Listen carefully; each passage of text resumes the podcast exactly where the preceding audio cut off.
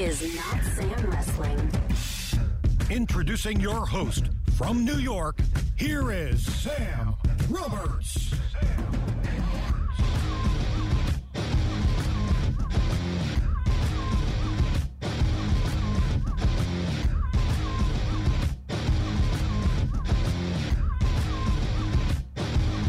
Oh boy. What a weekend it's been for wrestling. Welcome to Not Sam Wrestling. I think the yeah, the first franchise show, as we call the Monday show, the franchise show. The first franchise show of 2020.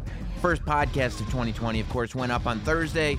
Thursday, not Sam Thursday.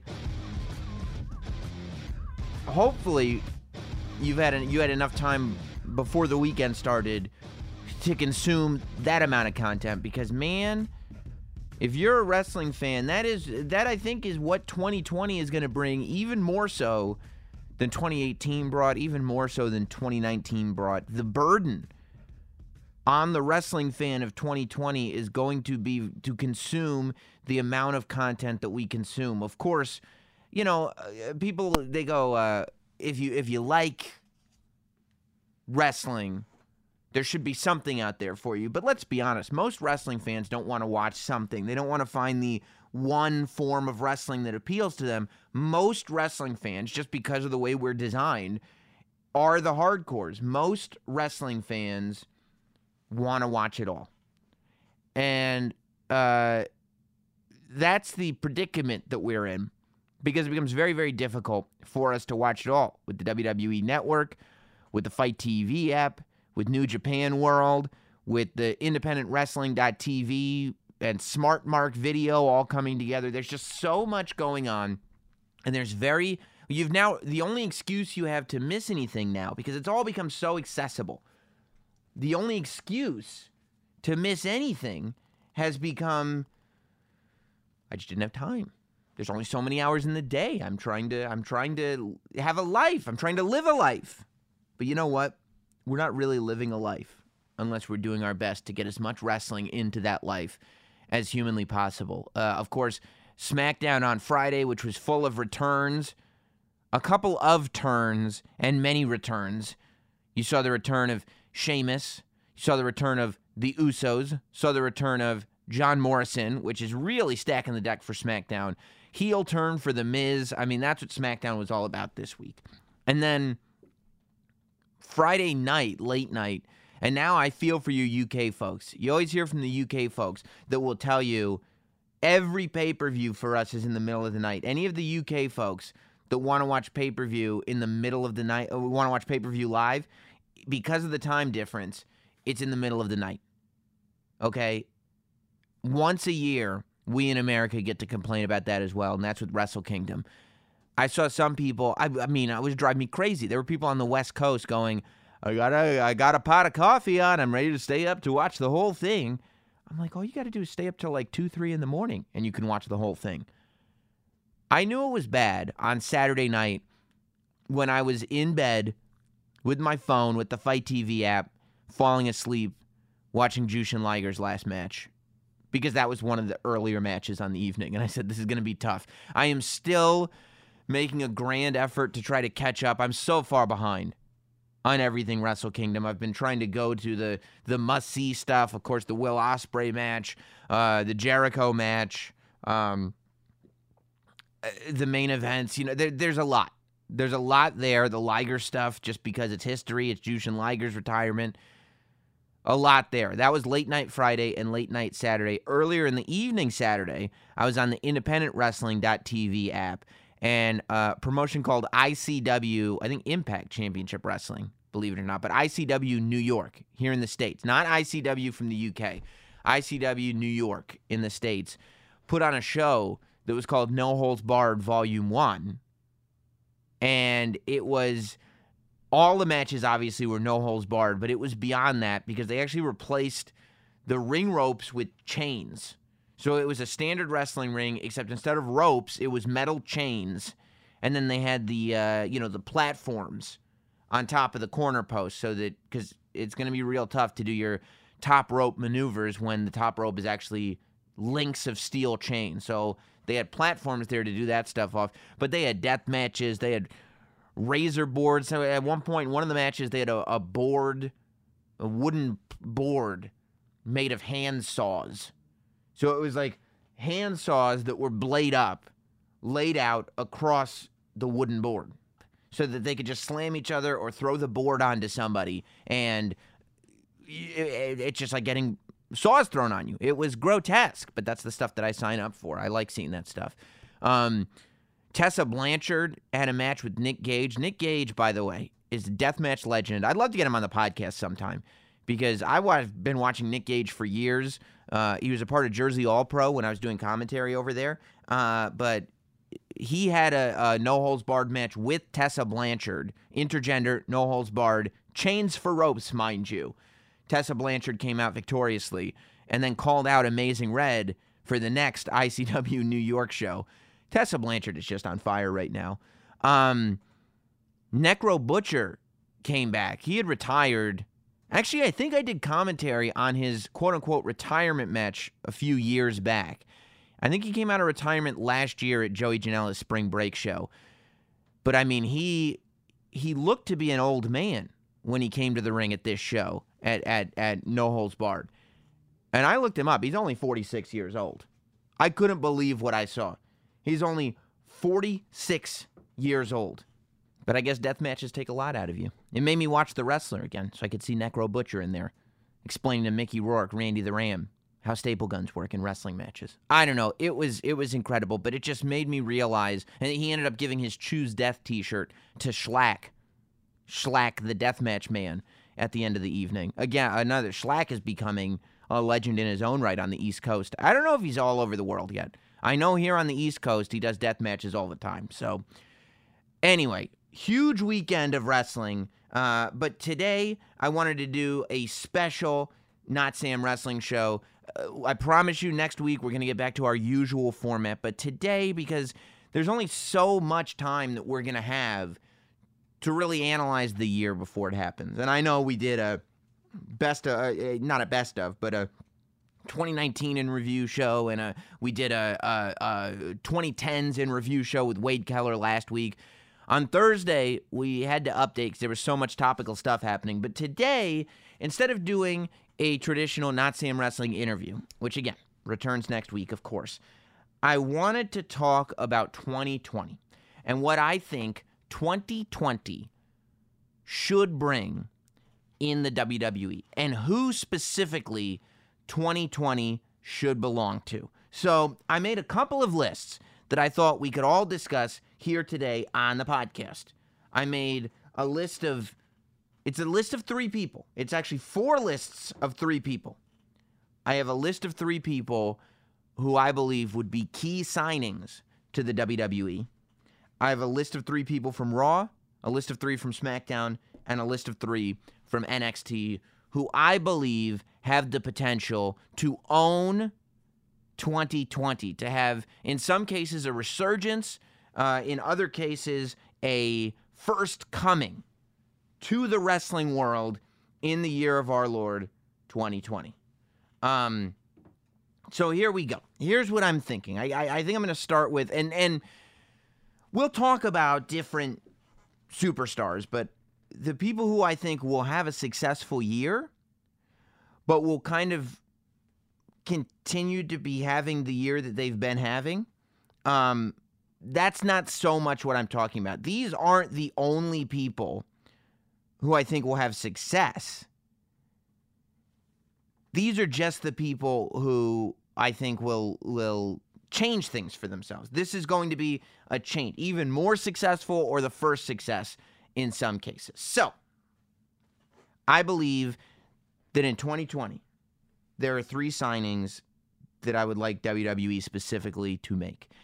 When I was thinking about who I think WWE should bring on board, I wanted to keep it at least somewhat realistic. So I, I avoided people, certainly anybody under contract with AEW, right? Because this isn't just super, super, super fantasy. I also avoided people that are under contract with Ring of Honor. And there is one exception to that, and that's my my caveat. That's my fourth under the three. I think right now, out of everybody in Ring of Honor, I think WWE should bring in somebody who I think could be Ring of Honor champion today, somebody who I think is just so different and so interesting and just just piques my interest every time I see him, and that's Jeff Cobb. I think WWE should have Jeff Cobb on their roster. I think that that he's not like anybody else uh, based on his size, his not only agility but ability, I, I, his, amateur background.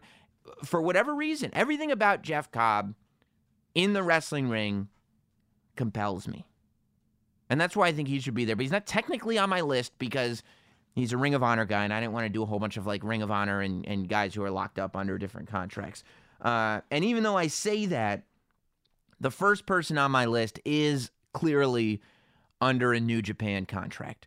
Everybody says that Will Ospreay, well, not everybody, but a lot of people say that Will Ospreay is the best wrestler in the world right now. I think CM Punk tweeted out something to that effect. Um, and I, you know, it's hard to argue that opinion. There was a, a, a gif going around of a of a back and forth that he had in his match at Wrestle Kingdom, and, and you could you could certainly sit there and go like, this is unbelievable. There's nothing like this. Can you imagine putting this on an even bigger scale? But to me, somebody who I would love to see in the WWE, somebody who I think bleeds, oozes, exerts charisma, is Takahashi. Hiromu Takahashi. I, I and I, I've thought that since before he got injured. You can go back, I think probably two Wrestle Kingdoms ago. I said the exact same thing. But I think when I see Takahashi, there's just uh, there's an instant eyes to the TV screen.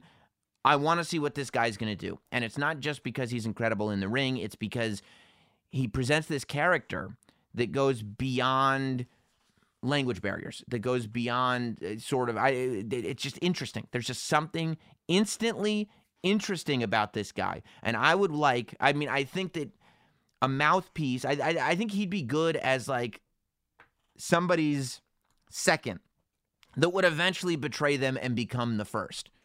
Right? So let's say I don't know like even even a Drew McIntyre.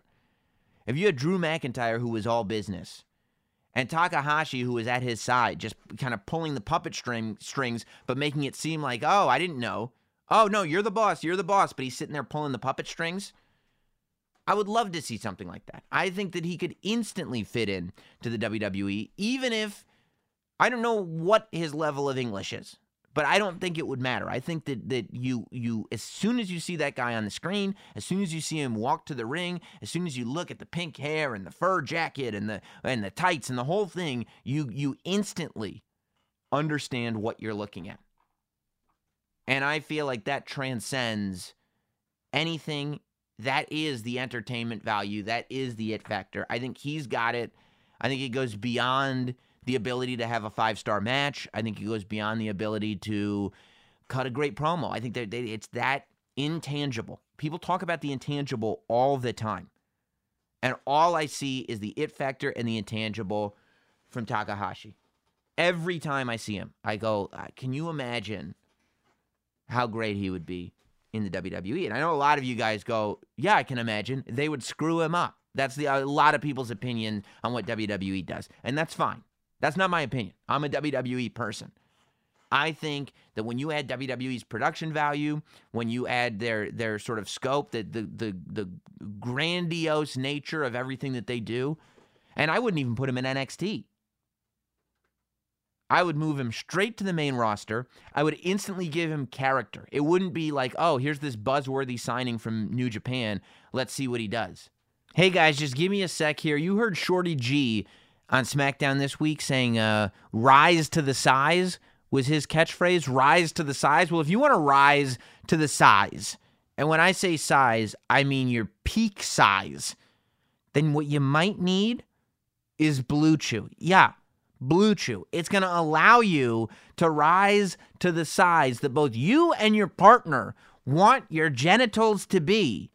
And it's going to allow you to do it all the time. You're going to be like a teenager again, always ready to go. Whether you have ED, whether you have confidence issues, it's all part of a plan that can be undone with a little bit of Blue Chew. Hey, increasing your performance, getting extra confidence. Blue Chew brings you the first chewable with the same FDA approved active ingredients as Viagra and Cialis. Anytime, day, night, they're chewable. They hit you quicker. You can eat them on a full stomach, empty stomach, whatever you want to do.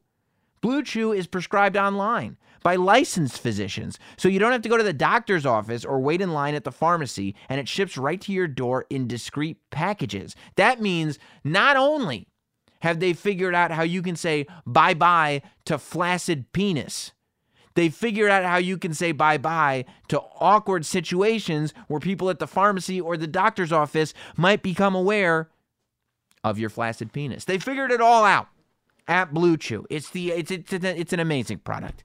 What it does, it allows somebody like me who's sitting there up all night watching Japanese wrestling, up all day doing podcasts, watching American wrestling, watching WWE.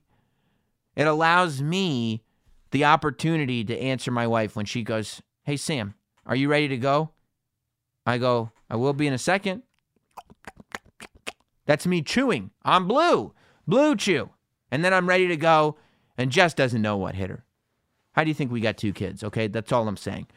Right now, if you don't trust me, that's fine.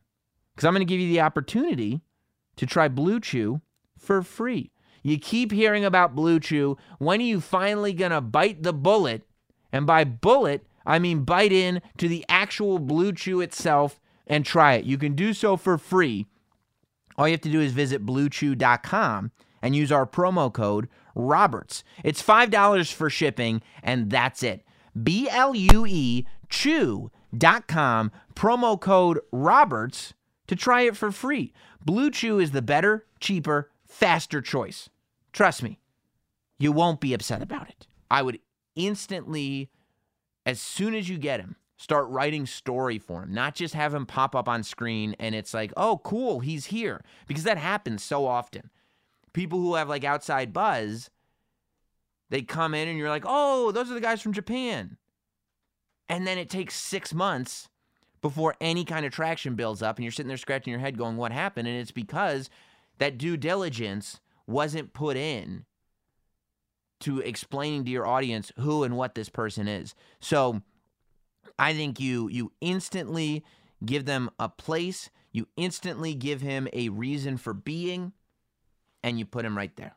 So that's my number 1. My number 2 and this is also a pipe dream because at this point he could go anywhere he wants. And at this point he's got friends basically everywhere. You could make the argument for him to go absolutely anywhere, and that man is the villain, Marty Scurll. I think I, I I think that Marty Scurll should go to WWE, and I think that WWE should get Marty Scurll. I think that look, let's be honest, if he goes to AEW, he's not gonna be the number one guy. If he goes to AEW, Kenny Omega's not the number one guy. You'd sit there and go, oh, well, of course Kenny Omega is going to. Kenny Omega isn't even close to the number one guy over there. He's he's like an attraction. You know, it's it, the way they've set things up. It, it would be cool, but number one, it wouldn't shock anybody because people would kind of expect that because of the history of being the elite. So nobody would be shocked. Number two, he's not the biggest star in the elite. So the fact that the elite's not the, even the biggest stars on TV and he's not the biggest star in the elite would lead me to believe he would not be the biggest guy there. However, this is the one guy. NXT was on a run for a while of getting buzzed about people and having them show up at takeovers. When Matt Riddle showed up in the audience of Takeover, a year before that, when Adam Cole ran through the crowd and showed up at Takeover, when these moments happen, there's this buzz that collects about both the NXT product and NXT has done an amazing job of turning everybody who debuts that way into stars. If you had Marty Scurll show up at TakeOver WrestleMania weekend, unannounced as a surprise, he is instantly the biggest star in NXT. Instantly. For sure, for sure, for sure.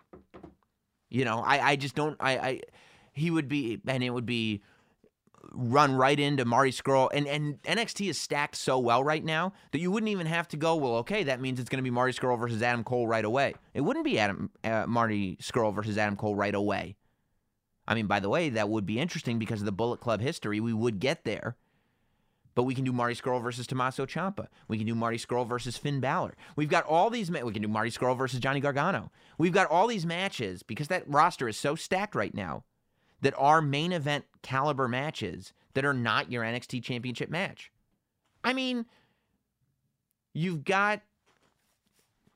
Wow, actually, you've got a takeover in February, I believe, before WrestleMania Takeover. So you have Marty Scurll come out and shock the world at the February Takeover show. And then at WrestleMania, you do Adam Cole versus Tommaso Ciampa, Marty Scurll versus Finn Balor. You do Finn Balor versus Johnny Gargano, Tommaso Ciampa versus uh, uh, uh, Marty Scurll. Tommaso Ciampa versus Marty Scurll, and then Adam Cole versus whoever. Keith Lee. Imagine that. Imagine if you go into WrestleMania weekend with a takeover that's Adam Cole versus Keith Lee, Tommaso Ciampa versus Marty Scurll, Johnny Gargano versus Finn Balor, Rhea Ripley versus whoever, and I've got my pick for Rhea Ripley down on this list. I mean, there's no show in the world that can compete with that. You had Marty Scurll onto that list. Think about your main event scene in NXT right now. Adam Cole, Keith Lee, Finn Balor, Johnny Gargano, Tommaso Ciampa, five, five right there. Not to mention, at any point, there's a sea of people that could get turned into the next guy. You still got Velveteen Dream, who's Velveteen Dream. I was going to say Velveteen, and then I said Dream after it. So the emphasis was all over the place. But you still got the Velveteen Dream. I think Shane Swerve, whatever, Swerve Scott is going to be a main event guy. I think Swerve Scott is one of the best signings NXT made in 2019. You got him, who you haven't even scratched the surface with yet. You got Trevor Lee. You got Dominik Dijakovic waiting in the wings. You got Damian Priest waiting in the wings. Like you got the dude.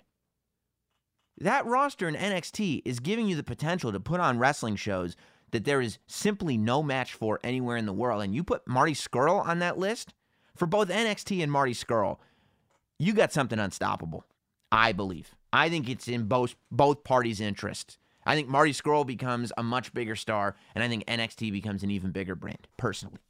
And maybe I'm an NXT homer, and I just love the brand so much that that's where I'm going with it, and that's true. I got my biases.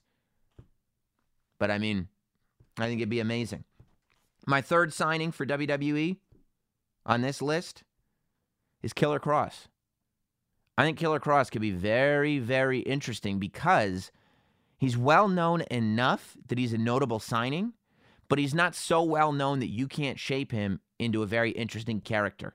He's got an amazing presence in the ring.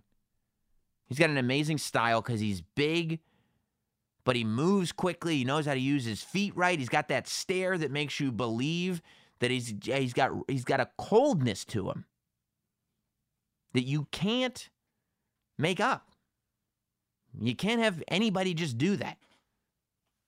I think he's he's he's uh, when I see him, I look at a guy who has incredible potential. I look at a guy who could be a lot of different things. And I look at a guy who, if people like Shawn Michaels and Triple H and Terry Taylor and Albert and all the people down at NXT started to get their hands on him, Norman Smiley, boy, they could turn him into something special. I think that that Killer Kross is the type of guy that could go to NXT and become a completely new entity. And I think he could be so successful that and this is not an insult to anything he's done before, but he could be so successful that you have forgotten everything he's done before.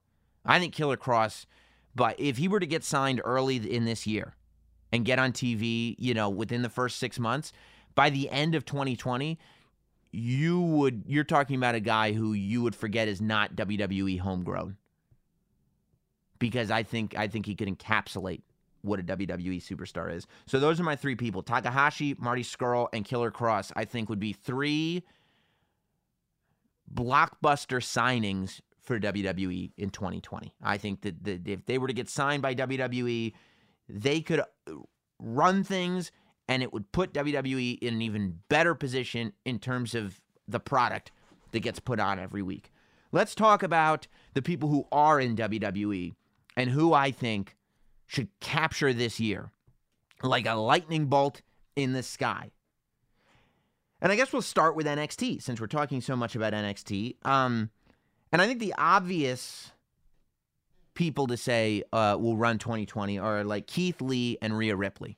They are not on my list. Not because they won't run 2020, but because number one, it's very obvious. And number two, they're already set up to, right? Like Keith Lee is already, he's already been elevated to that main event level in NXT. Rhea Ripley has already won the NXT Women's Championship. It is a given that going into 2020, Rhea Ripley and Keith Lee are the female and male superstars who have risen in the last year to that level. If anything, their accomplishments would be the journey they took in 2019 to arrive at where they're getting to in 2020.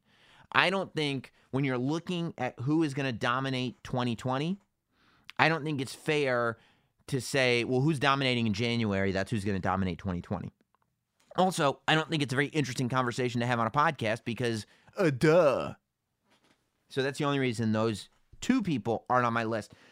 Dominik Dijakovic, also not on my list, but also worth talking about. You know, Dominik Dijakovic and Keith Lee were neck and neck since October, right? The, on the first episode of NXT on USA, it was Dominik Dijakovic versus Keith Lee.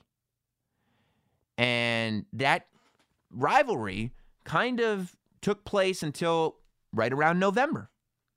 And Survivor Series hit, and it brought Keith Lee to a whole new level that Dominik Dijakovic has not gotten to yet. Dominik Dijakovic, as we just talked about, is not in the main event scene in NXT right now. He's one step away from that main event scene. So that's somebody to look at. Could he get to that main event scene very, very easily? Will he? We'll see. And the thing about NXT is there are that, roster is so packed with so much talent that it becomes very, very difficult to break through. And let's say a Marty Scurll, a Killer Kross, a Jeff Cobb, let's say somebody like that shows up in NXT. They would get elevated very quickly. They're coming with some buzz. Would they get elevated past guys that have been working there already? It's possible. So NXT is a unique beast in that way. However, I think Dominik Dijakovic is somebody with the potential to make a big impact in 2020, but not somebody who's on my list. My list of top three goes like this. Number one, and I'm not sure, I don't think that this person will make their impact in NXT. I think that this person will make their impact outside of NXT, but right now they're an NXT superstar, and that's why they're on this list. Number one is Shayna Baszler. I think Shayna Baszler losing to Rhea Ripley was not about, it was about two things. It was obviously about elevating Rhea Ripley. But I do not think it was about Shayna Baszler taking a back seat in NXT and allowing that title to be moved throughout some new talent. I think that it was about Shayna Baszler freeing herself of the NXT Women's Championship to go off and start doing some new things. There is a was not it is not coincidence or accidental that at the end of Survivor Series, even though Becky Lynch was in the Hogan position, even though Becky Lynch had her hand in the air at the end of the night, Shayna Baszler won the triple threat match, as I predicted on the kickoff show, by the way. Shayna Baszler won a triple threat match with Bayley and Becky Lynch. Okay? That didn't happen by mistake. Shayna Baszler was a huge part of NXT's dominant run at that Survivor Series. To have her lose the NXT Women's Championship a month later, I believe, has to mean bigger things for Shayna Baszler. I believe that Shayna Baszler will absolutely be in the Royal Rumble. I would not be at all shocked to see Shayna Baszler win the Royal Rumble. I do not think I believe that Shayna Baszler will be competing for a women's championship at WrestleMania. I do not think it'll be for the NXT Women's Championship. I think Shayna Baszler will either be competing for the Raw Women's Championship or for the SmackDown Women's Championship. When you look at a superstar like Becky Lynch, Becky Lynch is in this position now where she is not an underdog anymore. She is not that scrapper. She has proven her dominance over the entire women's roster. She has proven that she is the dominant force in women's pro wrestling in the WWE. She needs challenges. The reason this Royal Rumble match with her and Asuka is so compelling is because she hasn't been able to beat Asuka. But one would have to believe that Becky Lynch is going to beat Asuka at the Royal Rumble. Who is left to challenge Becky Lynch? You've got two options. Either Ronda Rousey needs to return to the WWE to challenge Becky Lynch, which is very very possible, and or Shayna Baszler needs to resurface. I mean, you felt the electricity when Shayna Baszler and Becky Lynch were nose to nose heading into Survivor Series. The last time I felt that kind of energy was when it was Ronda Rousey and Becky Lynch that were getting ready to compete at Survivor Series the year before, the match that never happened. We still haven't seen that one on one Becky Lynch Ronda Rousey match, by the way. However, I think with the Ronda history, as well as now with the history that was leading into Survivor Series between Becky and between uh, uh, uh, Shayna Baszler. Shayna Baszler is poi- po- positioned, I'll say, to be the next threat to Becky Lynch and to be a credible threat to Becky Lynch. I think 2020, that's what you're going to see. And I wouldn't be shocked if in 2020 we saw Shayna Baszler beat Becky Lynch. I would not be shocked if Shayna Baszler were the one to take the women's championship from Becky Lynch. Becky Lynch would do well to have a challenger that she cannot defeat. Becky Lynch would do well to have a tree that she just can't climb. And I think Shayna Baszler may just be that tree. And that's a story you could tell. It would take six months, at least the first six months of 2020, for you to tell that story. WrestleMania is not till, you know, April. Shayna Baszler versus Becky Lynch. I mean, look, you could tell a similar story with Bayley, sure. I could see Shayna Baszler winning the SmackDown Women's Championship at WrestleMania, but I really think that Shayna Baszler is the challenge that Becky Lynch needs in the Raw Women's division. And that's why that's why she's on my NXT list because she is an NXT superstar, but I believe she will ascend to brand new heights in 2020. Uh, a second person who I believe will ascend to new heights in 2020. You look at NXT and you look at the roster that they have. And you could say Adam Cole is going to continue to rise. And I think Adam Cole will continue to rise. But I think Adam's Cole Adam Cole's 2020 will probably be about consistency. You know, I think Adam Cole's 2020 will be similar to Roman Reigns' 2020, for example. I think Adam Cole is the Roman Reigns of NXT. He could go the whole 2020 keeping the NXT championship around his waist. Wouldn't shock me. Adam Cole is the face of that brand. However, he's not on my list because I think that that will be more about consistency than it will be about raising to brand new heights. I think he rose to new heights this year because of the rise of NXT, which nobody could have predicted because of the move to USA.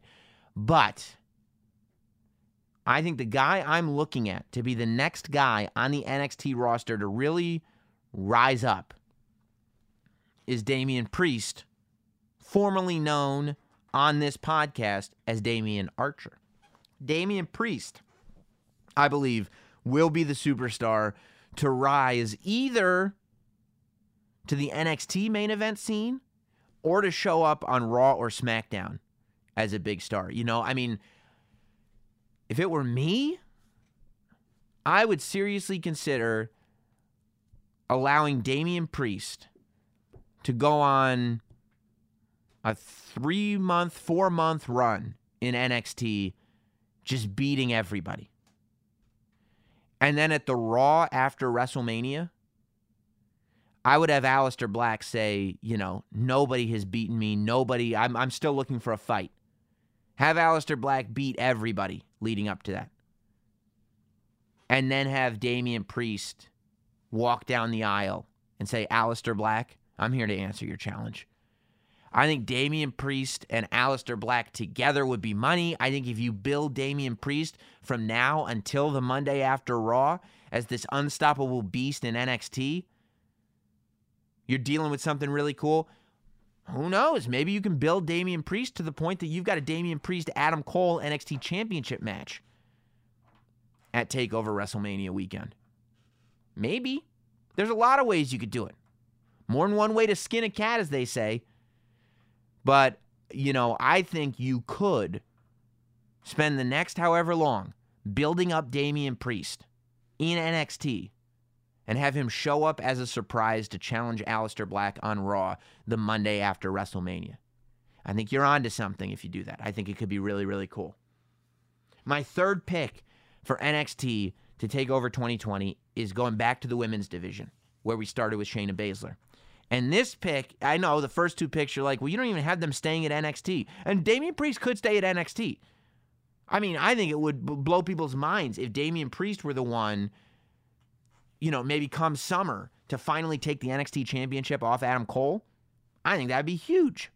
You could go that direction too.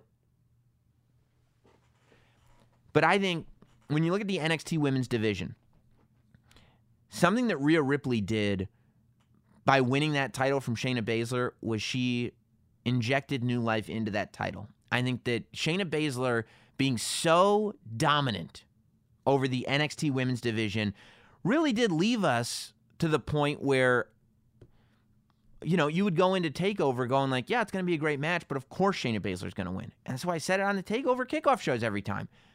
I started 2019 by saying what I said about Bianca Belair. Everybody was aghast. Oh, I can't believe you said that. But it was true. Nobody thought Bianca Belair was going to beat Shayna Baszler. Nobody thought Mia Yim was going to beat Shayna Baszler. Nobody thought Shayna Baszler was going to get beat by any of these people. After she beat Kairi Sane to start her second run as NXT Women's Champion, nobody thought anybody was going to beat her.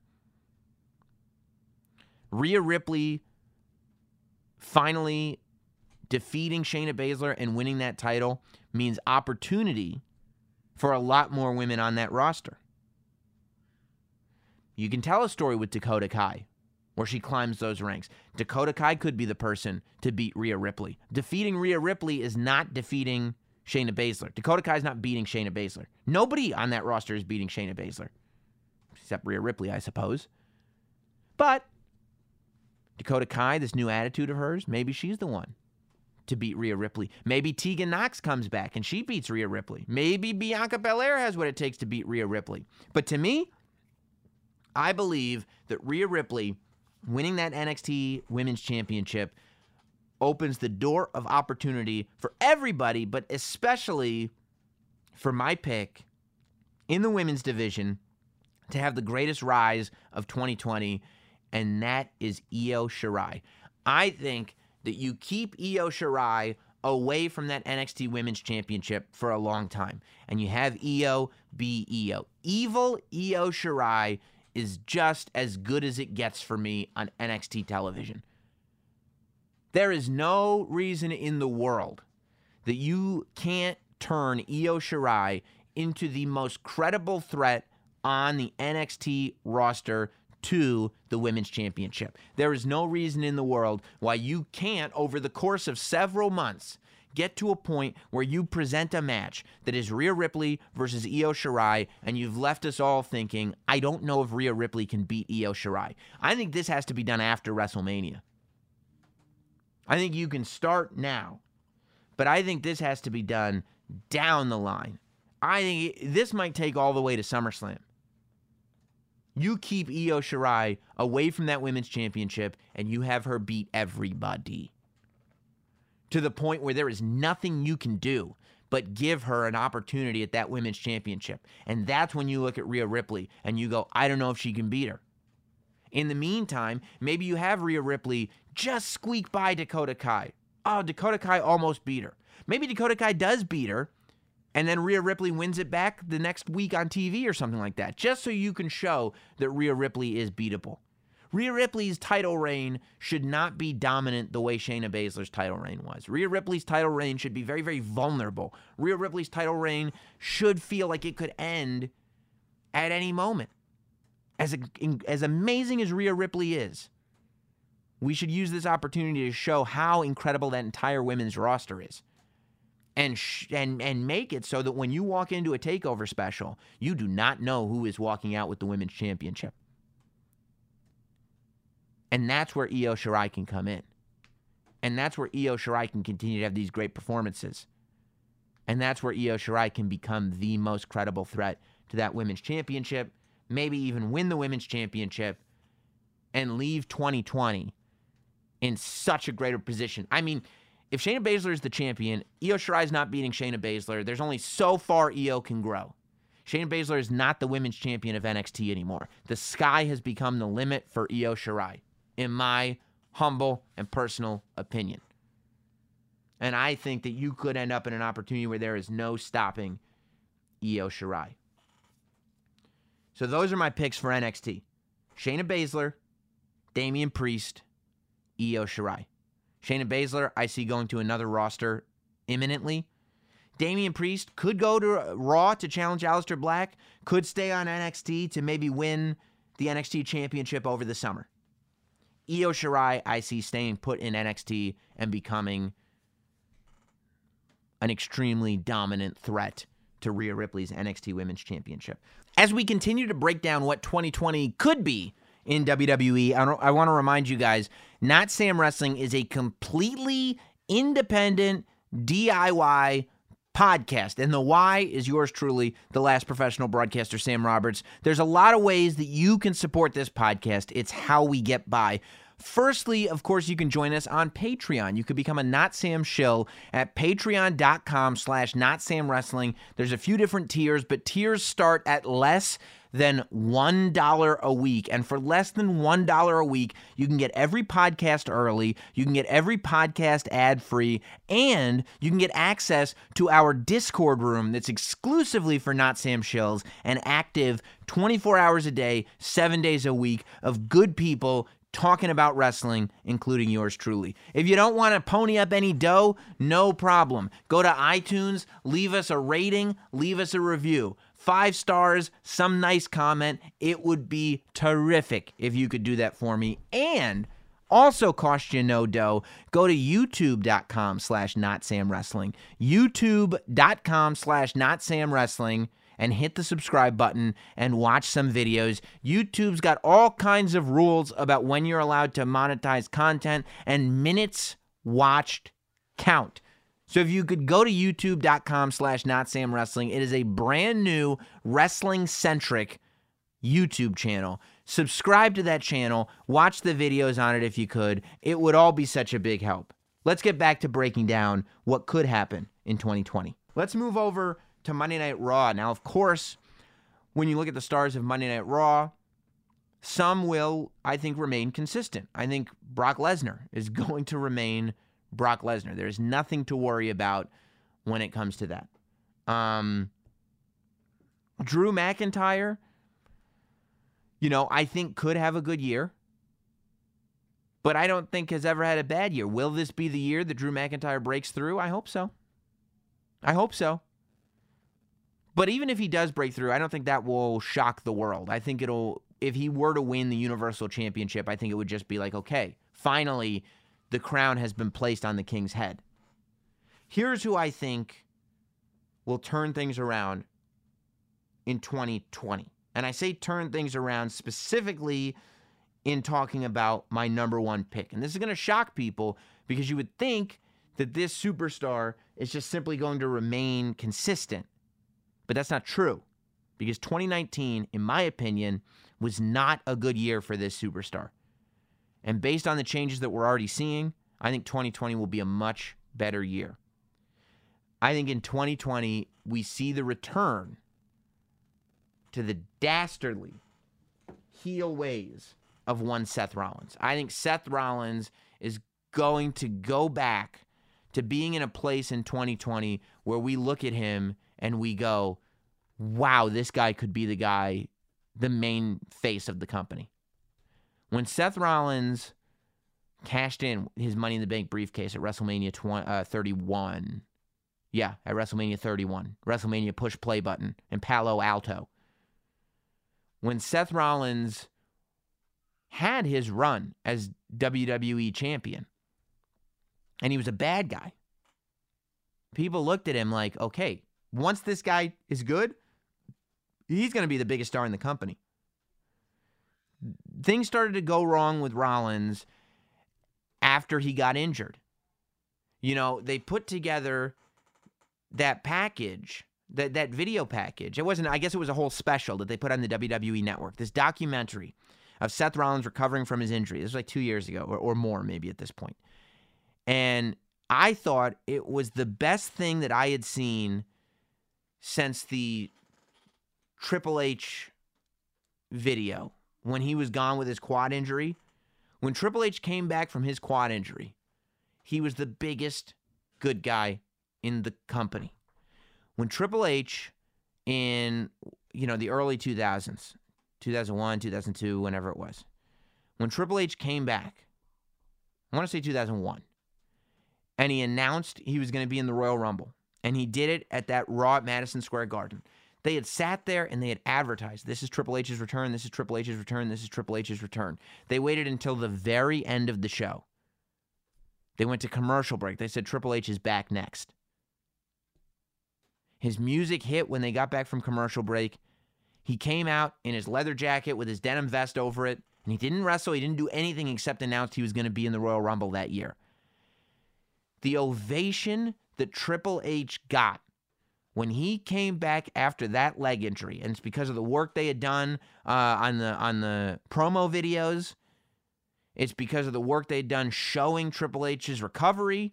It's because the work they had done giving people time and reason to think about all the good work Triple H had done, both as a good guy and a bad guy in WWE. It made it so it was undeniable. When Triple H came back, he was the biggest good guy in the company, and people were ready to cheer for him. I felt the same way about Seth Rollins. And when he came back, he came back as a bad guy. I was there when he came back. He was cheered when he did that surprise run in. I think it was in Long Island. He did that surprise run in. Everybody lost their minds. But he was a bad guy. Even though you had already shown this special on the WWE network about how amazing this guy is, there is no way you could watch that special at that time and not have Seth Rollins be your favorite wrestler. Seth Rollins was my favorite wrestler after that documentary aired. I said, that's my favorite wrestler. The whole world said that when they watched that. And he came back, and we were expected to boo him. And it left us befuddled it left us confused. It left us disappointed. We threw our hands in the air. We waved them like we just didn't care. And it muddled everything. It muddled Seth Rollins' eventual uh, good guy turn. It muddled the whole thing to the point where now you're left with a guy who is a good guy, but he's giving Brock Lesnar a low blow at WrestleMania so he can win in the opening match. And you're like, this isn't the moment. WrestleMania 31 was the moment. WrestleMania 35 was not the moment. I think Seth Rollins is going to do work in 2020 that leaves us ready for him to finally have the real moment moment. I think Seth Rollins is going to do work in 2020 that leaves us remembering why he is our favorite wrestler. Seth Rollins is going to return to that dastardly Seth Rollins is going to make us appreciate him so much that we have no choice but to sit there and go, that guy's the best wrestler ever. We just love him. And that's when we can start to have the discussion again about maybe he's the guy. But I think he's going to have a return to that in 2020.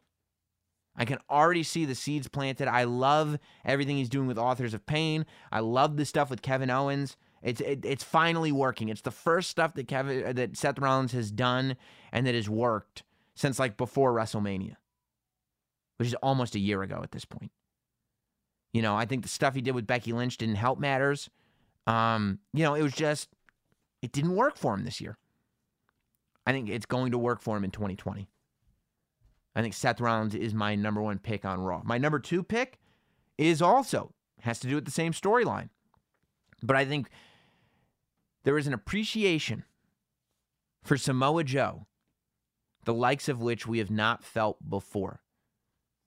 Samoa Joe was only beginning to kind of flirt with the idea of being a good guy before he got injured and disappeared for a while. Now that he's back, we missed him because he wasn't competing. We found out he's excellent on commentary.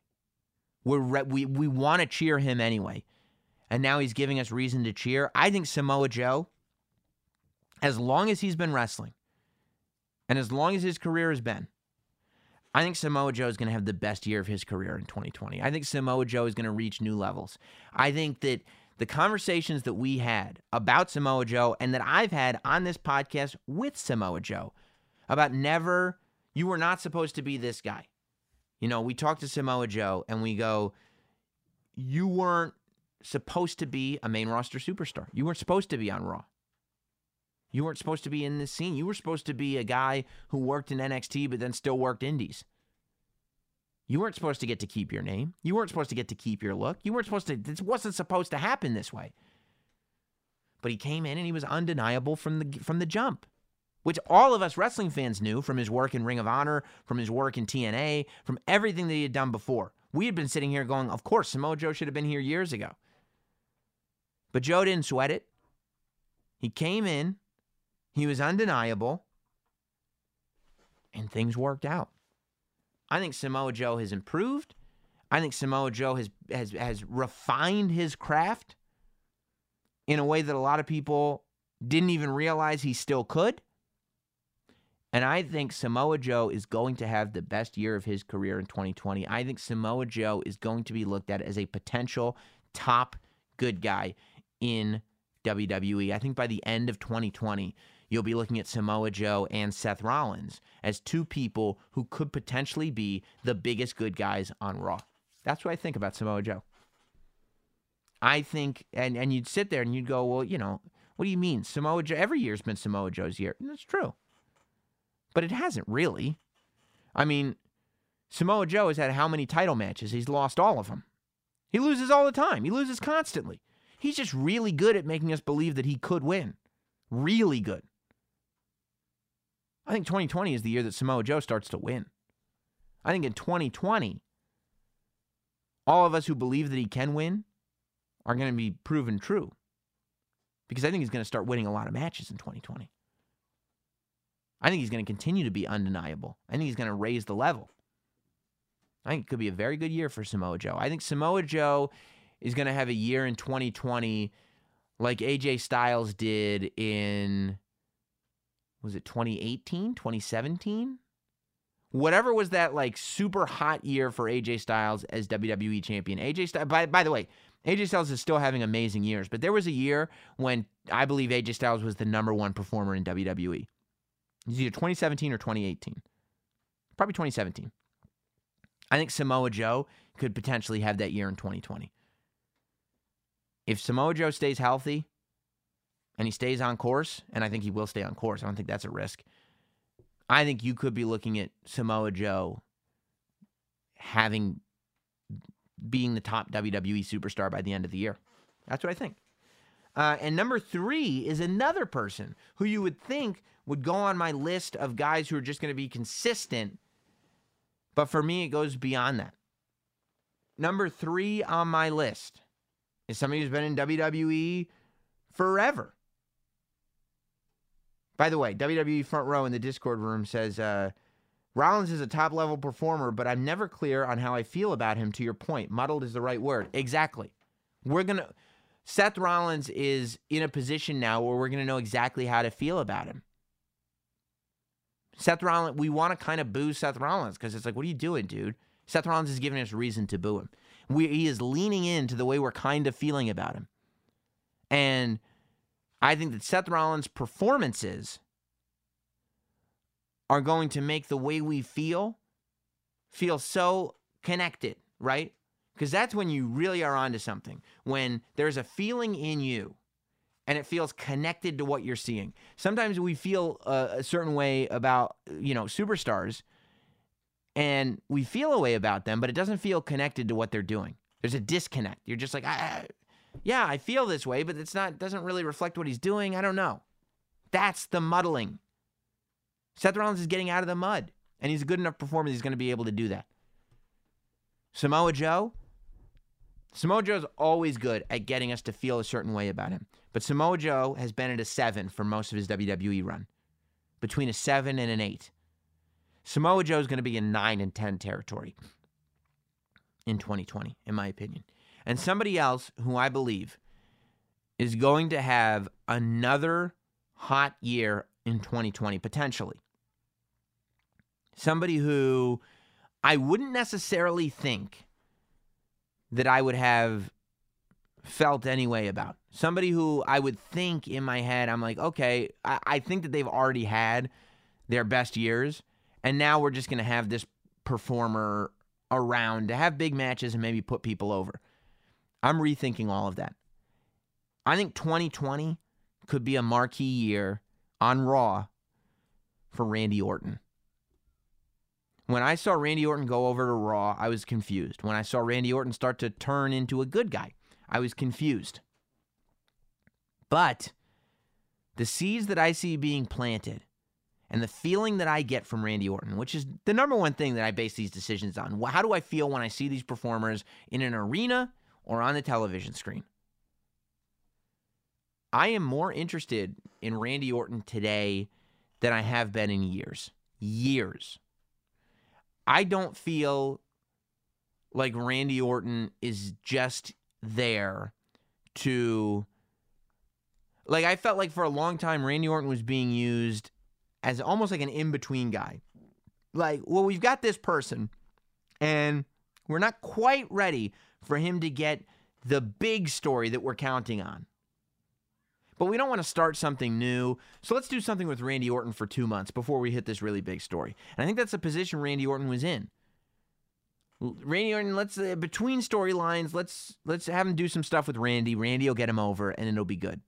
And it, and that's the way it worked out. Randy got people over, and it was always good because Randy Orton is incredible. But I think that 2020 is the year that we remember to care about Randy Orton. And it's interesting. You look at the guys on Raw that I'm calling out, and this isn't the case in the other rosters. But on Raw, I think we're going to see it's going to be a, a career renaissance for all three guys Seth Rollins, Samoa Joe, and Randy Orton. I think Randy Orton is actually going to get to a place where we get hungry to see him win the title again. I'm interested in a Randy Orton AJ Styles story. I told you that last week. I told you that on Thursday. I'm interested in Randy Orton versus AJ Styles. I kind of want to see Randy Orton win. And I kind of want to see him go further and further. You know, I want to watch the Royal Rumble and think to myself, how great would it be if Randy Orton won? What if Randy Orton won the Royal Rumble and went on to WrestleMania to face Brock Lesnar? All of a sudden, I have faith that a story could be told that I'd be interested in that match. And if you asked me that last year or the year before, I would tell you, no, that would be terrible if it happened. I'm sure the match would be decent, but it doesn't feel fresh. It just it just didn't feel fresh. Now, I feel like you could get something fresh. There's something about Randy Orton right now that feels fresh that feels rejuvenated, and maybe it's because he's a good guy and he's been a bad guy for all this time. I believe in Randy Orton, and I think that 2020 is going to be one of those years for him that people talk about for a while. I have complete and utter faith in that man, Randy Orton, going into this year. I think it's going to be really, really good for him. And I think he's going to pull some stuff out that we haven't seen before. You know, I, I love the angle that they did on Raw last week. It was so perfect because it encapsulated the character that Randy Orton has been building for, you know, the last all these years. That the Viper. The fact that he pretended to be injured and then busted that RKO out of nowhere. That's the Randy Orton that we've all gotten to know. Except he's he, the, the the character has been tweaked and the story shifted so that it makes sense that Randy Orton is a good guy. It made sense. It felt logical. It felt like Randy Orton had a reason for being, a motivation, and I had a reason to cheer Randy Orton. I think 2020 is going to be a big year for Randy Orton. I really, really do. Bigger than the last however many years for him. I think it could be. I think it could be major. I think Randy Orton could have a better 2020 than Drew McIntyre. But I mean, I I adore the idea of a Randy Orton Drew McIntyre rivalry at some point this year. You put a nice story behind that, and you, and I think you're off to the races. I think it could be really great. All right, we got one more list to go down, and that's SmackDown. Now look, Roman, I already talked about. I think Roman's going to have another incredible year. Every year that Roman has is incredible. I think it's easy to say the Usos are going to be standouts in 2020, but that's because we're excited about them. They literally just came back on Friday, and you know it's hard to believe at this stage in their career that the Usos wouldn't have a great year. The Usos are incredible, but I don't I don't know that 2020 is going to be any better than some of their other years. Um, you know, I think Daniel Bryan's going to have a really good year, but I think he had a really good year this year. I don't know that 2020 is going to be that much better than 2019. I think he's going to continue to be one of the top stars on SmackDown. I think The Fiend is going to continue to be one of the top stars on SmackDown. I think The Miz is a big X factor. I think The Miz had a very, very bad 2019. Um, he could turn it around in 2020, or he could continue to kind of coast. We'll see. Remains to be seen. I'm glad that he you know, is, is a bad guy again. I'm glad he had a bit of a heel turn on SmackDown. But we'll see. We'll see how it plays out. But my picks are not based on what happened this week or last week or whatever. My picks are overall feelings and the way people could grow into this decade. I mean, into this year.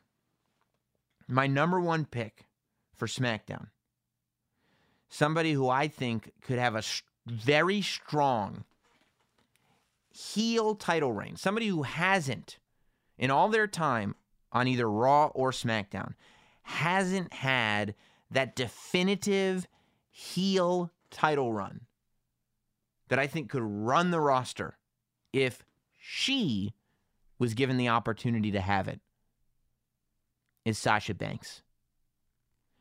I think Sasha Banks as women's champion of SmackDown to me Sasha Banks is the number one woman on SmackDown. Sorry, Bayley. I think Sasha Banks is number one on SmackDown right now. I think she had a, a tremendous return, tremendously impactful return to WWE over the summer. Um, I think the story of her being gone is a great story when we talk about the stories of 2019. Uh, I think that the fact that she came back as a bad guy and has this ego about her only adds to the legend of the fact that she was gone and why she was gone. Um, and and I, I, I think that Sasha Banks needs to have that title on her. You know, honestly, I wouldn't mind Sasha Banks double turning on Bayley. I think if Bayley were a good guy with attitude, I think it would still be fine. I think you could now that you've had Bayley turn heel, change the hair, change the attitude, got rid of the wacky wobblers. I think you could turn Bayley into a good guy and have her not be a hugger. Don't bring back any of the old stuff. Just be this Bayley with attitude, but have her be a good guy. I think it would be the best thing for her, quite frankly.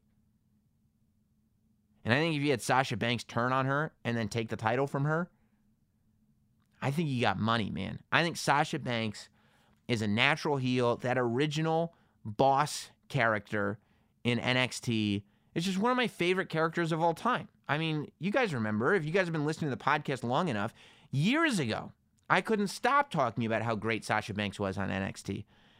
And I think that a 2020 revamped version of that character, the boss, the bad guy, heel, is exactly what the doctor ordered for Sasha Banks. I think her taking that women's championship hostage and not letting go of it, holding the entire division hostage because nobody can get that women's championship off of her. She's running around telling everybody she's the boss, and nobody can prove her wrong because they can't get the title off of her to save their lives. I think it'd be money. You know, I think she's she's she's got the potential to be one of the strongest, if not the strongest, villainous women in in the industry. You know, I think Probably Shayna Baszler a little more so, but a different type of villain. I think Shayna Baszler is more of a, a, a monstrous, undefeatable villain, and Sasha Banks is more that chicken villain. You know what I mean? More that personality based villain, whereas Shayna Baszler is more like a Brock Lesnar type villain. You got Seth Rollins type villains, you got Brock Lesnar type villains. You have Sasha Banks type villains, you have Shayna Baszler type villains. And I'm ready to see Sasha Banks really go into that. She cannot be the top bad guy wrestler, women's wrestler on SmackDown or in WWE until she's got that blue title around her waist. I think she's going to win the title this year. And I think she's going to do it as a bad guy. And I think she's going to, I hope, she brings a reign of terror down on SmackDown. I think it could be really great. Somebody else who I think should be a bad guy. I think, and this is a caveat here. I think if this person goes to the dark side, if this person turns heel, and really a bad guy, really a heel, I think this person could be really, really successful. I think they desperately need it, and I don't think that they're ever going to go higher than they are right now as long as they're a good guy. And that person is Ali. I have been waiting since Kofi Kingston took Ali's spot in that elimination chamber match to Ali to finally for him to finally get fed up. You know, Kofi had this dream come true run and Ali got nothing. Nothing. And the opportunities that he has gotten since then haven't panned out. Ali has every reason in the world to be bitter. And that's the Ali that I want to see. I want to see Ali upset about the cards that were dealt to him. I want to see Ali just get fed up with it. I don't want to see Ali be the light for anybody. I want to see Ali because, you know, when you are trying to help everybody, there are certain tweaks that you can make, and everybody's dealt with this in their real lives. You've got people that are are nice people and they're always there for you. But there's this personality type of a person who is quote unquote always there for you. But it's really easy for them to become condescending. It's really easy for them to sound like they're they think they're better than you. You know what I mean? There's a such a fine line, and you've all dealt with it. I've dealt with it. When you've got somebody that's there to help you out. Oh, let me show you how to do this. Oh, don't worry, I got your back on this. And when you don't really need help, man, I don't need I got this. You know, oh, oh, sorry, I didn't know. Oh, oh, excuse me.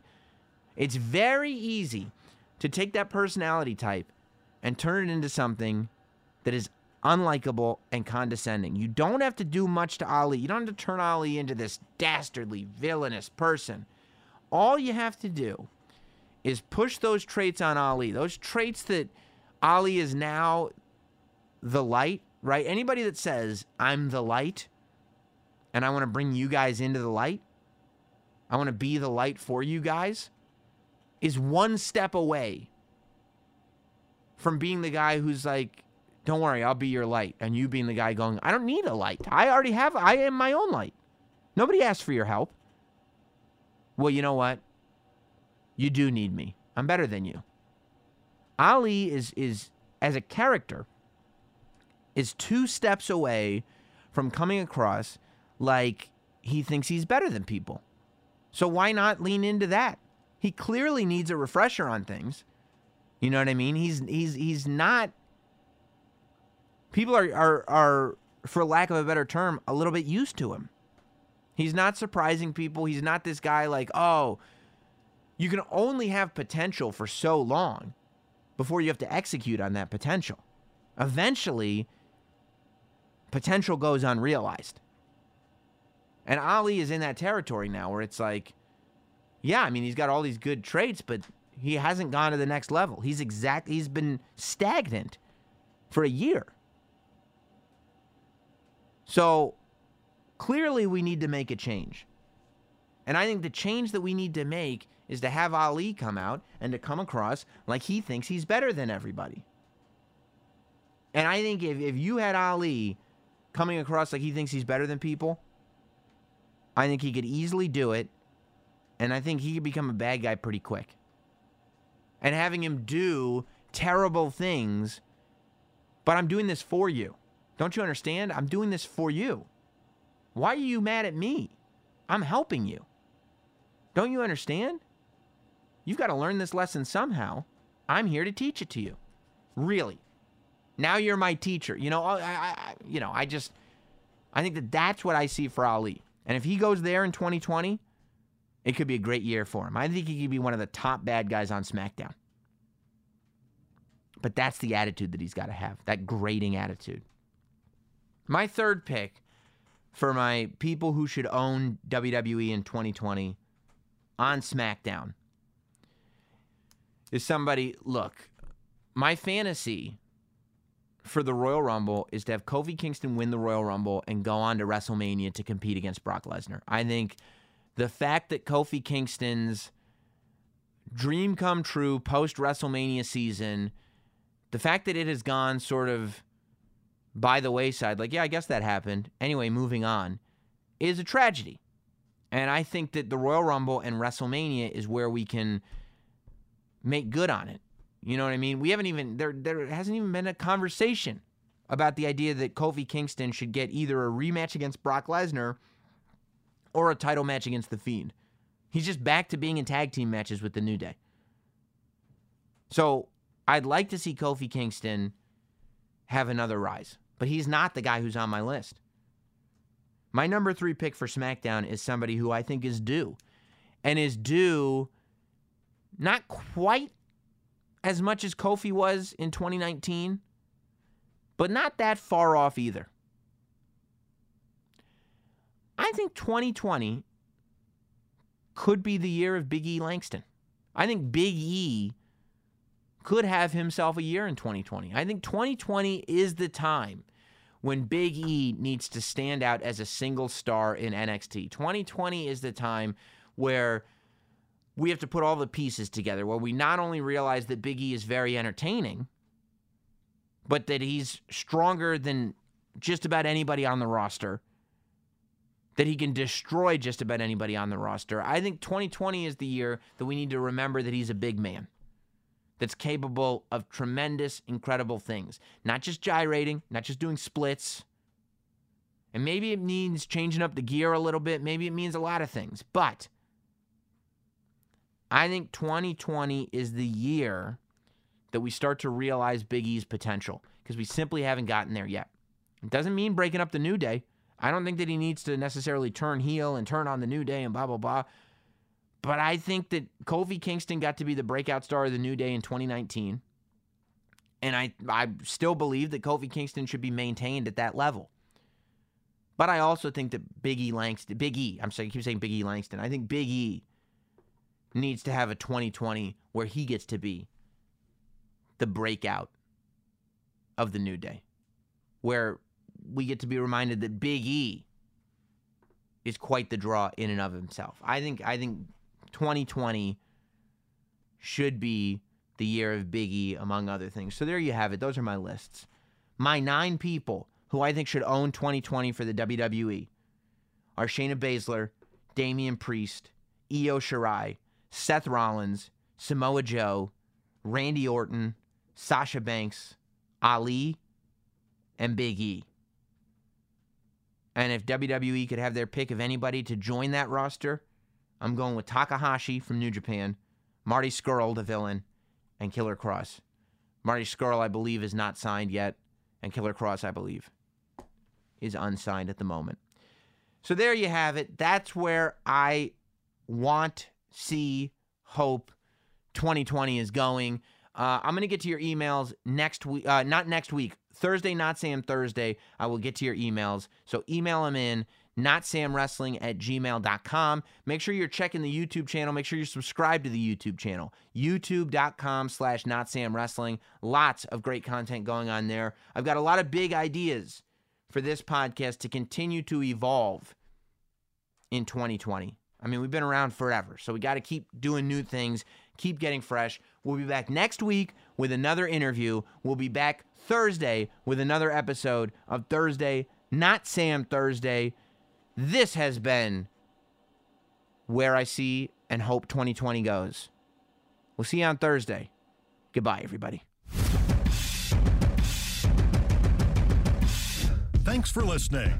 Follow at Not Sam on Twitter, Instagram, Facebook, and YouTube. Rate, review, and subscribe. This has been Not Sam Wrestling. Not Sam Wrestling.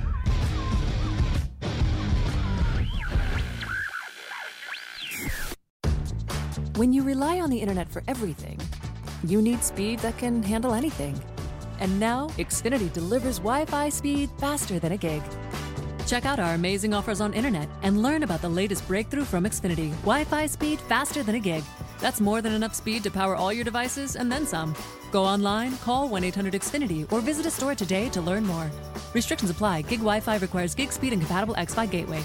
Actual speeds vary and not guaranteed.